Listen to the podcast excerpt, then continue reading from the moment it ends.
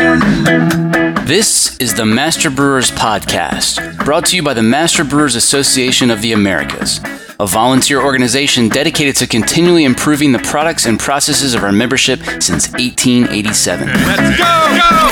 go, go, go Master Brewers brings you interviews with the industry's best and brightest in brewing science, technology, and operations.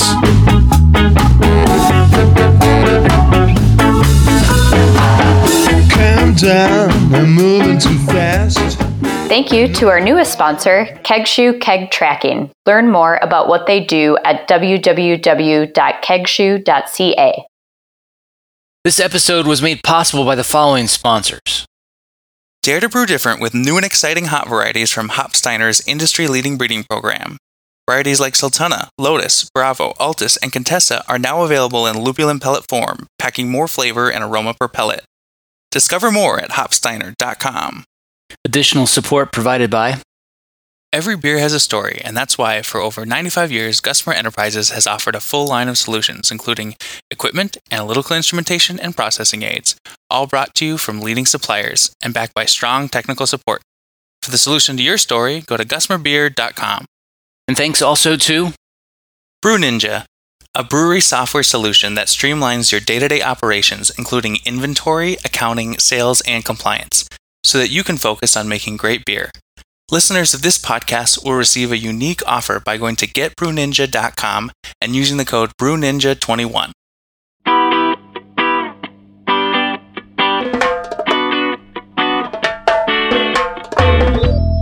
I knew that it was not going to be too far of a stretch for us to develop yeast that were capable of making those flavor molecules during fermentation. The linalool synthase that was identified in mint uh, was the best enzyme when we ported it over to yeast. While it feels like just yesterday to me, what you're about to hear originally aired almost four years ago in 2018. Back then, haters dismissed my posts about this revolutionary research with comments such as, just because one can does not mean one should, and hops cannot simply be replaced by GMO yeast. But they didn't get the point. This isn't a story about replacing hops, it's a story about how some of the best technology humanity has ever accessed touches beer. A technology that would become important for producing vaccines to fight a global pandemic. This remains one of my all time favorite episodes. Even if you've already heard it, I hope you'll listen again, perhaps with a more open mind. Gene technology isn't something to be scared of, it's an important tool that we should all strive to better understand. This is a story of our future a future of endless possibilities. We'll be back next week with a brand new episode that you won't want to miss.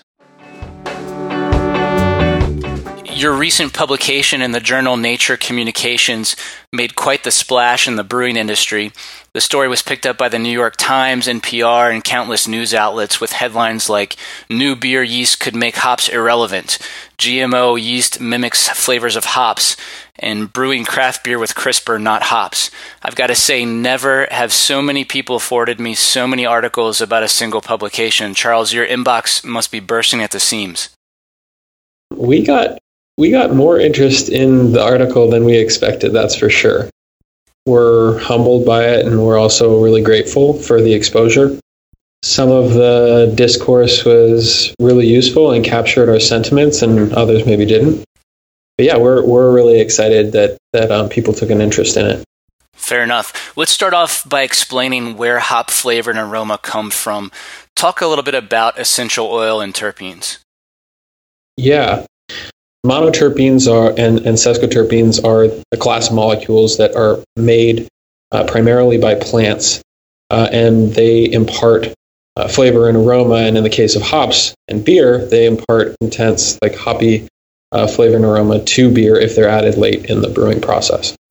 And you already had some history working with terpenes, but not in brewing, right? That's right, yeah. So we were interested in terpene biosynthesis from a biofuels perspective. So before I um, started this project, I was working on uh, developing microbes that were capable of biosynthesizing other terpene molecules that would potentially serve as biofuel molecules or biofuel precursors. And it was only by chance that I came that I you know came across this literature on what the primary flavor determinants of hops were. Uh, and so when I found out that linalool and geraniol were um, some some of the primary determinants of Cascade, um, I, I knew that it was not going to be too far of a stretch for us to develop yeast that were capable of making those flavor molecules during fermentation. When, when, did that first occur to you that it might be possible to engineer yeast to produce those terpenes that hopheads love? Yeah, no, I remember. I mean, I was reading uh, one of my buddies that I homebrew with uh, dropped off a book with me or left a book with me uh, by a guy named Fix called Principles of Brewing Science, and I was re- reading that book, uh, and I and that's where I first saw linalool, geraniol, and I knew those molecules looked real real familiar. Uh, so I sort of started thinking, well, maybe I should just test to see whether I can put these enzymes in in a common lab yeast, uh, which is pretty. It's actually somewhat far removed from from brewer's yeast. They're uh, just like the workhorse of sort of academia and like a lot of medical uh, biosciences. Uh, so anyway, I, I, put a few enzymes into uh, the lab yeast and found a couple of enzymes that uh, worked really well when they were expressed in in uh, lab yeast, and so that that was actually a summer research project by an undergraduate uh, at UC Berkeley that I was mentoring. And so while I was working on biofuels research, uh, she came to the lab and, and sort of worked on that as a side project. And it, it worked better than we expected. And we got some really encouraging results. And that's really when we decided to push push forward with actually trying to engineer industrial breweries yeast. Hop chemistry is complicated. There's still a lot we don't know, but we do know many of the compounds that are responsible for hop flavor and aroma. You focused your work on two specific monoterpenes for good reasons. Tell us more about linalool and geraniol and why you started with those. So I'm reading this uh, uh, this book about brewing science, uh, and, it, and, it, says linalool and geraniol are primary determinants. Um, well, there's a really long history of research that established those two as primary flavor determinants. So, um, what I next did was I really dove into the literature, and there are dozens upon dozens of research articles that uh, attempt to establish a relationship between certain molecules and flavor properties. Um, and um, there are some review articles that summarize th- this very well, but if you go back to the primary literature, um, every different study seems to point to a different collection of flavor molecules. But uh, with you know these dozen upon dozens of studies, certain ones begin to emerge as repeatedly important. And linalool um, linalool is a is seems to be important for driving hop flavor in many different uh, cultivars. Um, and then there's some there's some mixed reviews of how important geraniol is, but certainly it looks like for Cascade hops, geraniol is is really important for driving its flavor. Um, and then I think something you alluded to is that there are many additional terpenes um, some of them have, most of which come up in some studies, but not all studies. So I would say, while linalool and geraniol are perhaps the most firmly established as, as strong drivers of hop flavors, at least for cascade hops, um, these other sort of more peripheral uh, molecules are almost certainly important. Many of them are almost certainly important, but but just there there's not quite as much um, uh, quite a strong data supporting their involvement um, in dry hopping. Makes sense. It sounds like the genes responsible for producing linalool and geraniol in hops haven't been identified yet. Did I get that right? More or less. It's um, there has been some interesting research uh, on basically where they've done some genome sequencing of, of hop uh, and there are a number of terpene synthases that have been found, um, and and but none of them have been established as committed linalool or geraniol synthases. One thing I'm sure you're familiar with is that um, while linalool and geraniol are, uh, you know, these they are drivers of hop flavor, there are other terpene, monoterpene molecules that are in much higher abundance in hops. So, um, for example, myrcene sometimes can account for. Uh, maybe Brian will check my numbers on this, but it can be like 50% of, of hop oil, at least 30%. Um, whereas linalool and geraniol may be less than a percent total. Uh, it's just that because they're more hydrophobic, they end up making it into beer at slightly higher abundances. And again, Brian, if you take issue with anything I'm saying, feel free to jump in. No, you're pretty Uh, good there. That's Brian Donaldson speaking. He's the Brewing Innovation Manager at Lagunitas Brewing Company. Brian is one of the authors of the article we're discussing, and I should also mention that he's president of Master Brewers District Northern California. Just, I was just thinking about myrcene, and one one thing to notice is you can't necessarily look at hops themselves. You have to look at what survives into the beer. Um, so what, what actually makes it from the plant material into the finished product? While myrcene might be, and 50% is not a bad number to put out there, 50% of what you get out of your raw hops, what actually makes it into the beer is oftentimes going to be those, um, those terpenes that he's talking about, the geraniol and the linalool, because they do have, the, I believe they're terpene alcohols. They're a little more soluble into Okay.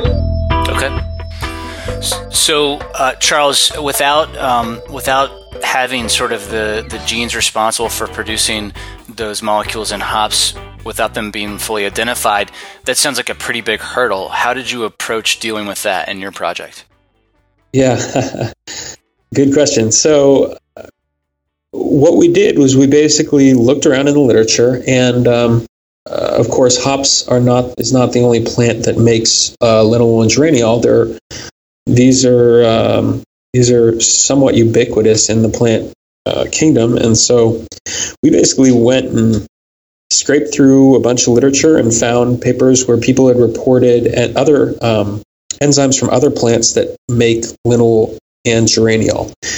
And well, the one we, we ended up finding that the linalool synthase that was identified in mint uh, was the best enzyme when we ported it over to yeast.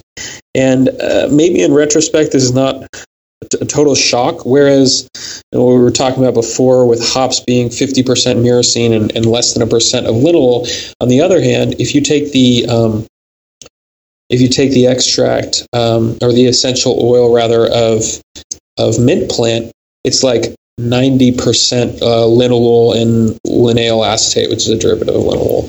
So um, it's that those plant cells are really cranking out linalool. So um, part of what's going on, I suspect, is that the linalool synthase from mint plant just is a uh, more resilient and robust and more active enzyme. Uh, so, yeah, just to sort of go back to your original question, we ended up looking at uh, candidate linalool synthases from six different plants, and the one from spearmint ended up working the best.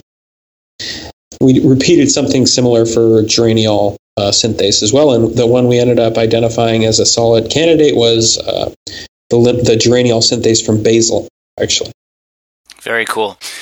You knew from analyzing hoppy commercial beers that the goal was roughly 0.2 milligrams per liter of linalool and geraniol.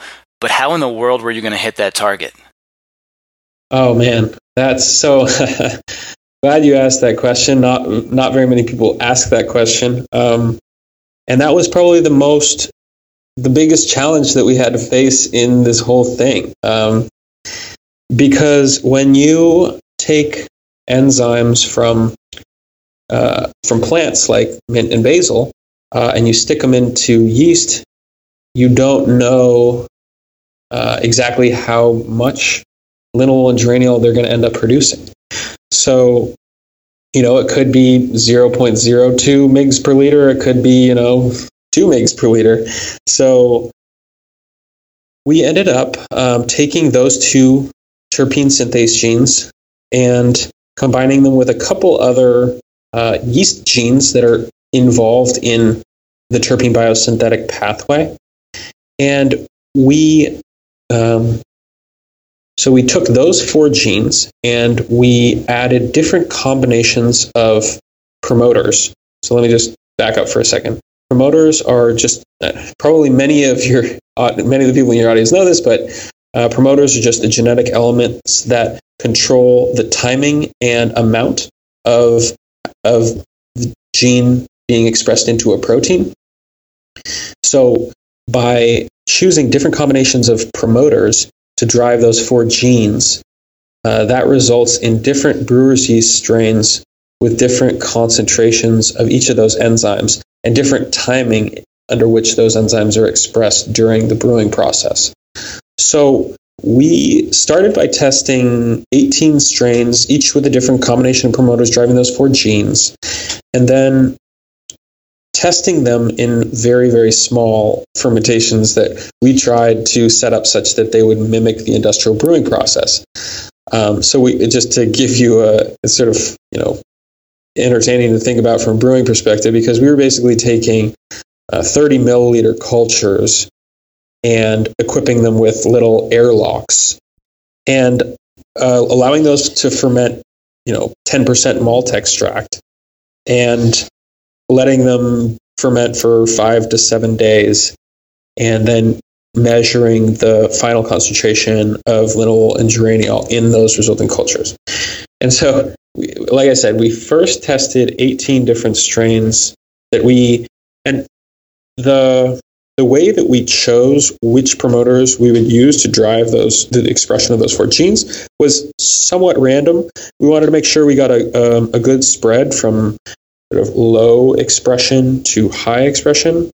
Um, and just a quick side note: all those promoters are genetic. There, so these genetic elements are from uh, other yeast genes. That is, they are the they are the genetic elements that drive expression of other yeast genes. So we're basically just taking them and repurposing them for expression um, of these terpene synthase genes, etc.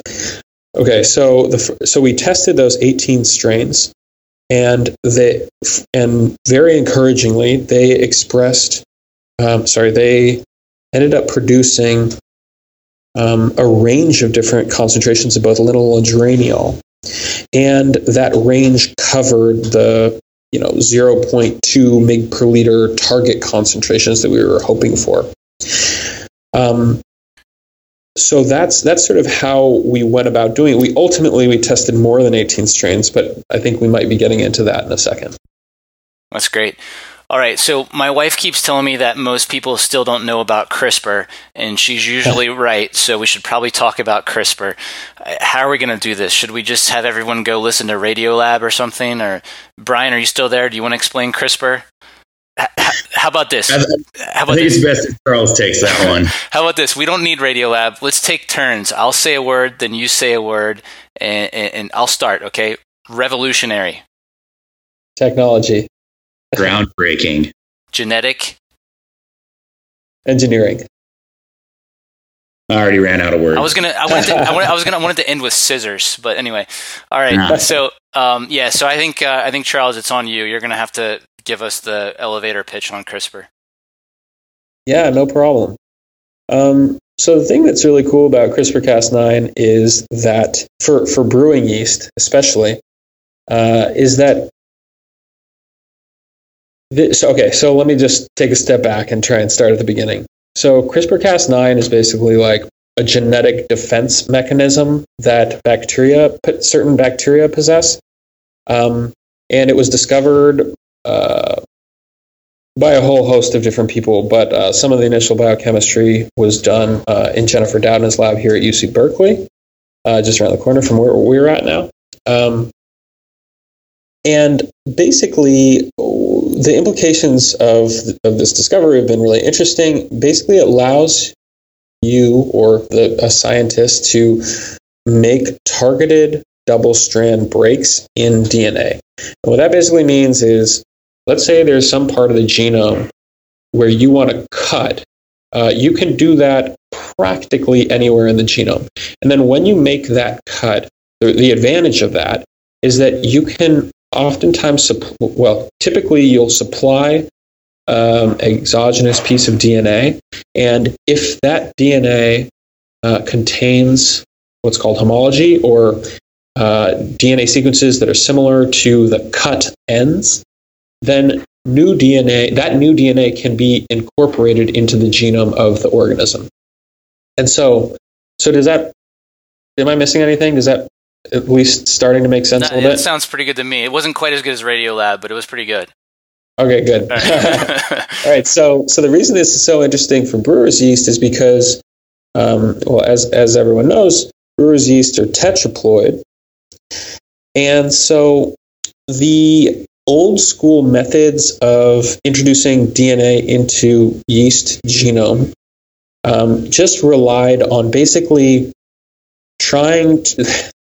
The chance that a piece of DNA, w- without Cas9, the chance that a piece of DNA would incorporate into a given region of the genome is like one in a billion. I mean, I, I might I might be off by an order of magnitude there, uh, but but something on that order. right. And so it's it's it's tricky to incorporate a piece of DNA into a genome. And what's really hard is to use that method to incorporate four pieces of DNA into four different uh, different loci, right? So if you're a tetraploid, maybe you if you even if you get one in, uh, that ends up being genetically unstable, and it's not going to work for generating a um, a new industrial brewing yeast that has uh, that that will stably contain the DNA of interest.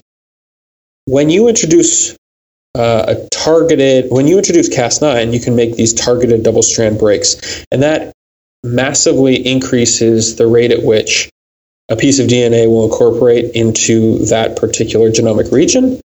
So it basically makes the numbers game possible that you can actually replace, you can in- incorporate a piece of DNA at all four copies of the genome, all four loci of the genome. And that allows you to make genetically stable industrial brewer's yeast strains.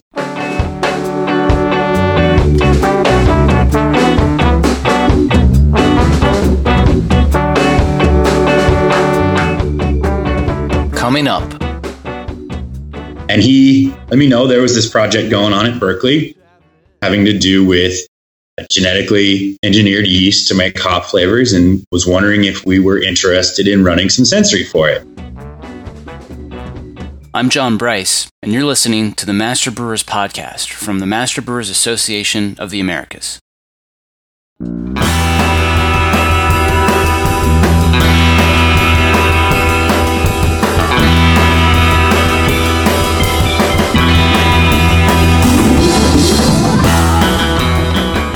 There's really only one thing that keeps this podcast going, and that's when listeners like you take the time to thank our sponsors.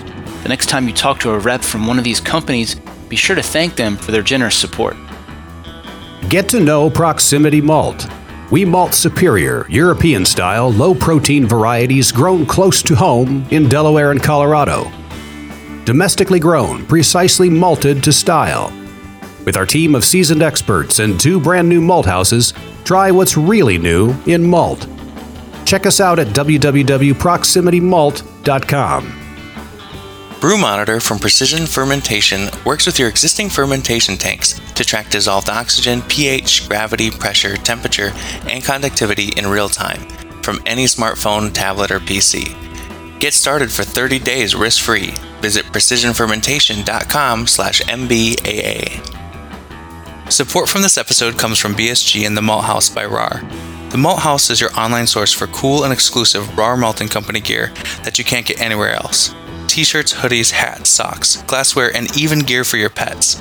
Rep the malt you brew with and look sharp doing it. Take the tradition home at themalthouse.com. Are you looking to improve yield, quality, and sustainability in your cellar?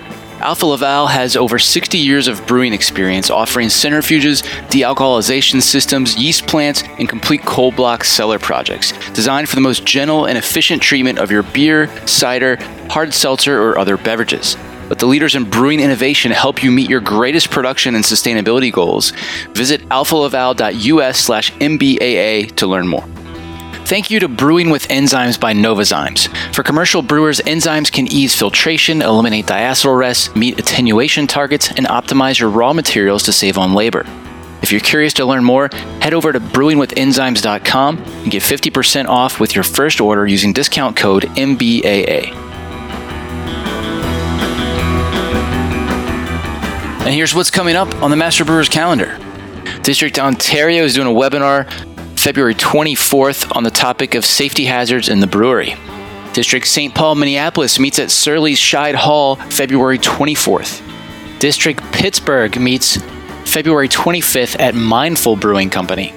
District Great Plains meets February 26th at Crane Brewing in Raytown, Missouri. District Philly meets at the Iron Hill Tap House in Exton March 25th. The 2022 Brewing Summit, that's the combined meeting with Master Brewers and ASBC, is August 14th to the 16th in Rhode Island. Check out the full calendar of events at mbaa.com for more details or to find a district meeting near you.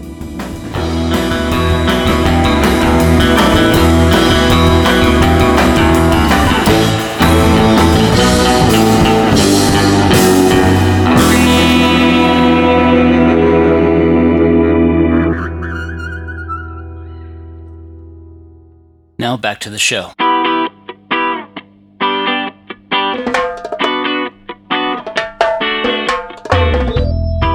don't you kind of lay out the remaining steps in your journey leading up to um, sort of the part where we can properly introduce Brian and, and get into some of the tasting stuff? Yeah, right on. Um, so after we generated 48 strains uh, that had, again, that had uh, these four different genes, all driven from four different yeast promoters, um, we we we identify. We basically took about a dozen of them that produced in the range of that 0.2 mg per liter sweet spot of both linalool and geraniol, and we started um, doing scaled up fermentations with those. And we, I think what we did at first is we just performed one liter fermentations with that, you know, that group of a dozen different strains.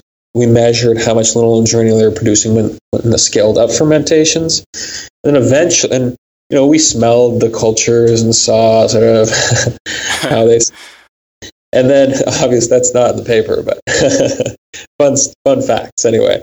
So uh, we took three of our favorite strains over to uh, UC Davis. We were able to um, collaborate with Dr. Charles Bamforth at UC Davis uh, and his head brewer, Joe Williams, who's a PhD student in his lab. Um, and uh, Dr. Bamforth is actually how we ended up connecting with Brian.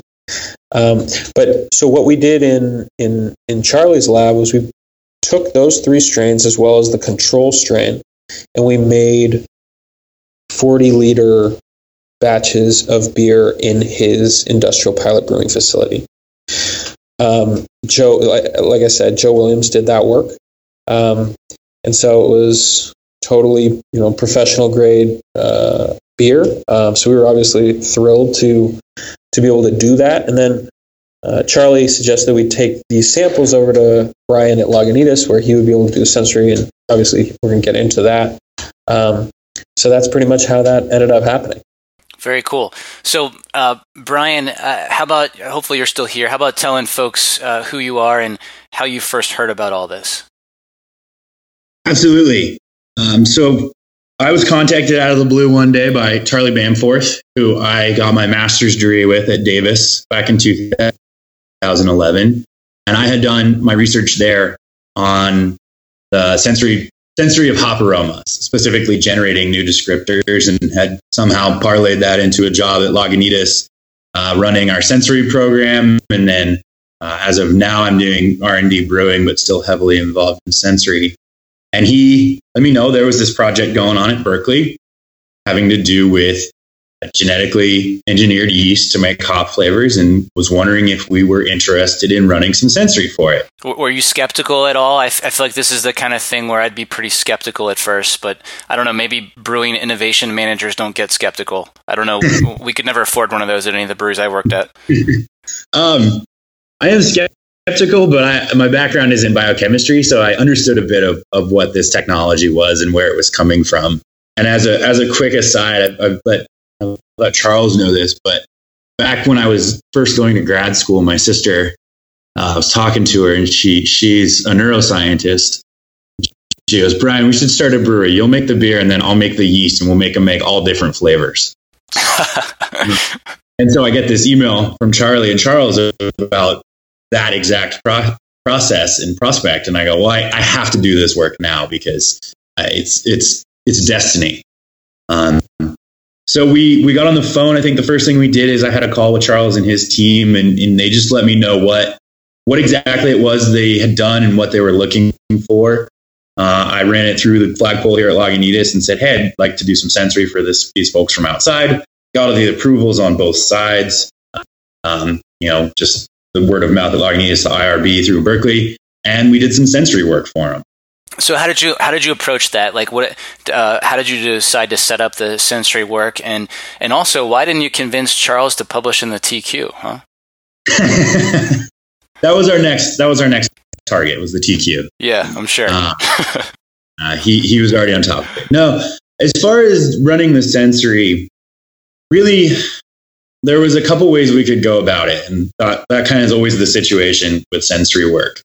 Um, and for what they were looking for, we decided to just do difference testing. So we decided to see if these three strains of yeast they made tasted, the beer made with them tasted appreciably different from a beer made with the control strain, which was just the, the parent strain that they used and fermented the same wort out that Joe made, as well as the three strains. And so knowing we wanted to do a difference, you know, difference testing, there's a few, again, a few ways you can go about that. Most people would just do a triangle test. But at this point, you're trying to triangle test between a control and three different beers. You got to do three different triangle tests. It's just a big mess. So we did a technique uh, that I learned, and, you know, I'd heard about in school, but really had only started practicing about a year before called difference from control. What a difference from control test is you take all four beers, you have your control, you give the panelists that control beer and you tell them, here's your control.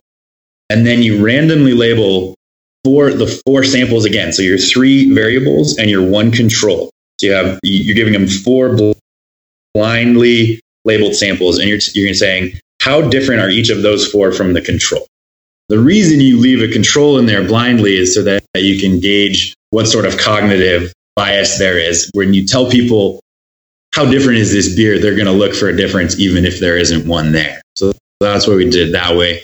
And then you run the statistics, which honestly I just let my computer do, and it'll t- it'll tell you if it's um, significantly different from the control. And um, we found that two of the three samples they brought that first time were significantly different. We asked overall difference and difference in hoppiness. Um, and they, they were different. There was definitely different flavor characteristics coming out of those beers that they brought. Okay. Anything else you'd like to tell us about the sensory panel or the hop flavor and aroma from those beers? Absolutely. So the panel was made up of just Lagunitas employees. Anybody who wasn't driving that day, uh, you know, forklift or a delivery truck is able to come to taste panel. So we got pretty good numbers and we had a wide range of of departments and, and, styles represented. So, you know, you had quality, you had brewing, you also had marketing, and you had the tap room. Um, you had office folks, accountants um, at the taste panel. I can only really give my my personal notes on the beers. Uh, I believe my quote that's been circling around is is definite notes of Froot Loops and orange blossoms, and uh, I stick by that. Definitely got that. The one thing, the one piece of feedback I really had for Charles is there's good there's good fruity type aromas and flavors in there, but there was some something fundamentally missing from the hop flavor. Um, and that makes sense given that there's hundreds to thousands of aroma compounds present in these hops and in the finished beer. that trying to replicate the full scale with two two molecules is isn't going to work. Um, but it seemed to me that there was just there wasn't any of the vegetal character that you get from hops. Right, hops are mostly vegetal matter with some flavor compounds, uh, so that's going to affect things in a way. But overall, it was really interesting the flavors that we were getting out of it, and the fact that they, they were noticeable and they were distinct. That's awesome. Charles, one of your claims is that yeast biosynthesized monoterpenes are more consistent versus conventional means. I'd like to hear both you and Brian talk about that. So, my thinking on that is just the inside of a fermenter is a whole lot more controlled than a hop field uh, that is, you know, going to experience constant difference in um, just a bunch of different environmental factors. Could be uh, the sun, could be the soil. Um, so what we ended up looking at is we, we tried hopping a bunch of different beer with various preparations of Cascade hops, and we saw a pretty impressive range of concentrations of both linalool and geraniol. Um, but uh, what we found is that a skilled brewer like Joe uh, could make the same beer with the same concentration of linalool and geraniol on different days with different you know brewing processes. Uh, so we we think that there's no doubt this will be more consistent than going the agricultural route. And those preparations for, were from different farms, right? That's right. Yeah, we took um, preps from from a, I think a couple farms in Washington, a couple ones in Oregon, and one in Idaho. And I'm sure Brian could uh, tell you all. Uh, he's probably told you all about hop selection and what all that's like. So I'm oh, yeah. sure it makes total sense. Um, so Brian, what are your thoughts there on sort of that consistency issue? Well, brewers don't have the luxury of uh, using terroir and vintage with their beers, uh, unlike some of the other local alcoholic beverage industries around here in, in County uh, to remain nameless. And so this, this struggle can be from year to year getting consistent flavors out of changing crop years of hops and, and malt, but specifically, we're talking about hops. And so I would have to agree from my scientist side that a fermenter, once it goes in there, you know, you're controlling, you're controlling the temperature, you're controlling the pressure, you're controlling all of that. So theoretically, if you're controlling that well, your yeast should behave pretty similarly every time and you should get more consistent results. Um, I will say some of the feedback I've gotten is that doing that takes away from the brewer's art. I've heard from some some brewers who say that, that this this is taking away from what it is that brewers do and what makes brewers so special. And and I have to disagree because there, there's still so many subtle influences that the brewer has on the final product that, that can't be undone just from one one ingredient. Um, to, to quote to quote Jeremy Marshall, my my brewmaster is it's not it's not replacing anything. It's adding another color to the palette. So what what we see happening is not necessarily that we're trying to take away from hops. I don't I don't think hops are disappearing anytime soon At least that's what we told our hop farmers when this paper came out. But is there something we can add with what Charles is doing that makes something really interesting? And um, that's what excites me as, as a scientist and as a brewer. Well said. You know, Brian, even though it's not well understood, um, some brewers feel that biotransformation of hop compounds during fermentation is important to their process. Those brewers report preferred sensory results when dry hopping prior to the end of fermentation. But then historically, that's created some other logistical headaches like trying to harvest dry hopped yeast slurry. Brian, from your perspective, how attractive is the idea of getting these terpenes into the fermenting beer without having to separate out spent hop material from beer or yeast? It's definitely definitely intriguing. Um, I would definitely say at Lagunitas we ascribe to biotransformation being very important for the flavor of our beer. Uh, we haven't necessarily done any specific controlled experiments, but through years of tasting, when we when we don't hit our timing for dry hop, we notice a difference. Um, I think there's there's just in the historical and traditional sense, there's ways around that. You don't necessarily have to harvest dry hop yeast. Um, you could do a harvest right before you dry hop or, or whatnot. But if there's a way that you can liberate some more of these flavor compounds using less yeast or just having the yeast make some of them, that's really exciting. There's Charles and I both got to attend the hop conference last year in Oregon last summer. And I think we both came away with, with a lot of ideas of how technology like that he's working on could be used beyond just generating a single flavor compound, but enhancing that biotransformation possibilities or bringing in new flavor compounds that might might not be liberated from the hops very efficiently at this point, given what we have. Um, so to answer your first question, is it's it's exciting to maybe not have to deal with with mixed hop yeast slurry, but uh, just everything else that it that it could provide is interesting.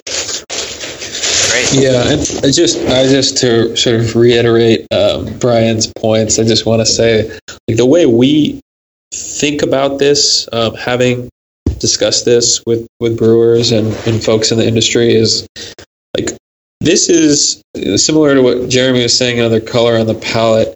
It's like we think this is just another tool in the toolkit, um, and and and ultimately the way we're thinking about this is just how can we do more with less um, so that's sort of how yeah that's that's our approach Your article made the important point that full flavor imparted by traditional hopping is likely to re- rely on a more diverse bouquet of molecules.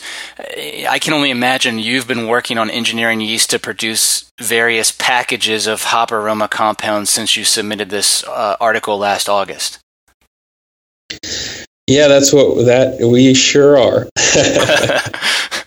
and I suppose it makes the most economic sense for you to target aromatics from some of the highly demanded proprietary cultivars such as Mosaic and Citra and Galaxy and so on. yeah yeah i mean i think um like i think this sort of come up both from my end and from brian's end is that like we're interested in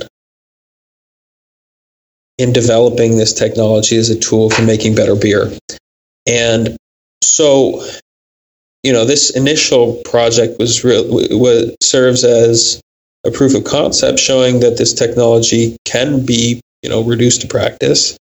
Um, but I think that what's more important is it just shows how. I think it's just exciting because it shows that we're really just scratching on scratching the surface of of what yeast is capable of doing. Um, so, you know, looking towards the future, we're, we're really excited about uh, new flavors that are reminiscent of hops. Um, uh, that'll just make better beer than than what than what's uh, previously been available. It's just getting back to the the point of just this is another. We envision this just being another tool in the toolkit to make better beer. It, to to jump in real quick, I think there's there's almost an infinite number of different combinations that that Charles's team could work on. Um, if you look at it from a brewing side, from a hop hop growing side, there's not only differences between cultivars, of which there's probably a few hundred these days, but there's differences based on, on where they're grown, as he showed. There's differences based on when they're harvested. Now, breweries will, will pick their specific hops based on not only cultivar and location, but when they're harvested. Some like to harvest them earlier when they have a certain characteristic versus some that like to harvest them later. That same varietal can go through, you know, three or four different distinct phases through its ripening cycle and get different characteristics. So there's a lot of possibilities to really pinpoint exactly what you want. I'm going to read a quote from your article. While historic consumer trepidation towards genetically engineered foods is of concern for widespread a- adoption, the general increase in consumer acceptance of such foods when tied to increased sustainability is encouraging. End quote. Charles, do you think the consumer really cares if the yeast that made their beer taste hoppy was produced with magical genetic scissors? I think in some cases people care. And I think it's interesting. I think in some cases people are going to look negatively on you on using magical genetic scissors to make their brewer's yeast. But I think um, in some cases, people are going to look positively on it. And I, you know, one of the things that we try and emphasize in this is that by doing more with less, as far as hops go, um, we can make the brewing process more sustainable. And um, I think I mentioned at the beginning of of the show, uh, I, I, come from um, a biofuels lab. Like we're very interested, we're very you know committed to sustainability. We really believe in the green revolution. We really think that uh, technology could be used to to uh, make make make industrial processes more sustainable. Um, so I hope that that strikes consumers as something that that is you know an advantage that they would want to buy into. Um, and I and and I'm not quite as worried about brewers to be honest because I think you know brewers are way more science oriented types like they uh, are much more knowledgeable about these types of issues. So I bet if I go out and find 10 people on the street, maybe a few of them would feel some type of like hesitation towards wanting to consume uh, something that's used genetic engineering. Um, but I think that if you go find 10 brewers, you'll be hard pressed to find one that's anti for the sake of uh, you know, fear of, of new technology or the like. I think brewers are going to be concerned about consumer response, but uh, maybe they're the best people to be educating the consumers about the benefits of of, of this technology. Yeah, we want to use all the tools in the toolbox. So I think uh, I, I, think you're right there. Um, it, uh, Charles, um, are we going to see you guys at the uh, at the Brewing Summit coming up in um, in August in San Diego? Heck yeah, yeah! Are Can't you pre- wait. Are you, pre- are you presenting this work there? Or? No, um, you know it's funny. I asked them if I could present it, but they said because it's been published elsewhere that they uh, they didn't want me to. So, um, is Don't that worry, really? I, you, you, can present to, to our joint meeting with Southern California in uh, February next year. Yeah, you should do that. That sounds great. We're also hoping to to have some new science to talk about at the next the next summit. So we won't have to rely on this old stuff.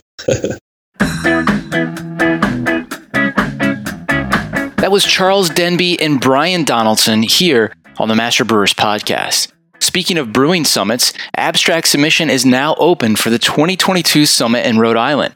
Visit brewingsummit.org or use the link in the show notes to learn more. If you've done anything cool in your brewery lately, submit an abstract. You can do a presentation or a poster, and you don't need to present research as groundbreaking as Charles Denby's. Anything that helps brewers make better beer is welcome.